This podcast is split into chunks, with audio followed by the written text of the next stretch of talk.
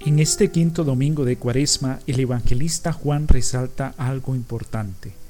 Algunos griegos de religión judía, llegados a Jerusalén para la fiesta de la Pascua, se dirigen al apóstol Felipe y le dicen, queremos ver a Jesús. En la ciudad santa, en Jerusalén, donde Jesús fue por última vez, hay mucha gente. Están los pequeños y los sencillos, que han acogido festivamente al profeta de Nazaret, reconociendo en él, en Jesús, al enviado del Señor. Están los sumos sacerdotes y los líderes del pueblo, que lo quieren eliminar porque lo consideran herético y peligroso. Pero también hay personas, como esos griegos, que tienen curiosidad por verlo y por saber más acerca de su persona y de las obras realizadas por él. Queremos ver a Jesús. Estas palabras, al igual que muchas otras en el Evangelio, revelan un deseo que atraviesa épocas y culturas, un deseo presente en el corazón de muchas personas que han oído hablar de Cristo, pero no lo han encontrado aún. Yo deseo ver a Jesús, es decir, deseo conocer el verdadero bien, la verdad, la felicidad. Es el deseo de todo hombre y de toda mujer.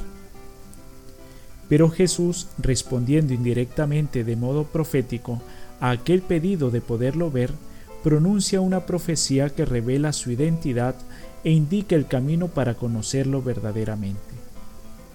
Ha llegado la hora, dice Jesús, de que sea glorificado el Hijo del Hombre. Es la hora de la cruz. Es la hora de la derrota de Satanás, príncipe del mal, y del triunfo definitivo del amor misericordioso de Dios. Cristo declara que será levantado sobre la tierra, una expresión con un doble significado, levantado en cuanto crucificado, y levantado porque fue exaltado por el Padre en la resurrección para atraer a todos hacia sí y reconciliar a los hombres con Dios y entre ellos. La hora de la cruz, queridos hermanos, la más oscura de la historia, es también la fuente de salvación para todos los que creen en Jesús. Y continuando con la profecía sobre su Pascua ya inminente, Jesús usa una imagen sencilla y sugestiva, la del grano de trigo, que al caer en la tierra muere para dar fruto. Ante todo Jesús se compara con un grano de trigo, con la sencillez del grano de trigo y esto, queridos hermanos, es el método del Evangelio, el método de Jesús. No el de los grandes éxitos, éxitos efímeros, sino el método de la entrega hasta la muerte y muerte de cruz. Y es el método de todo cristiano, la entrega, el perdón, la solidaridad, el trabajo, la caridad.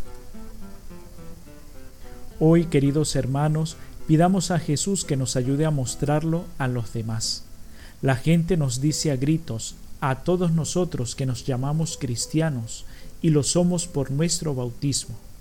Nos dice la gente, queremos ver a Jesús en tu vida, en tu modo de actuar, de pensar, de hablar, de trabajar.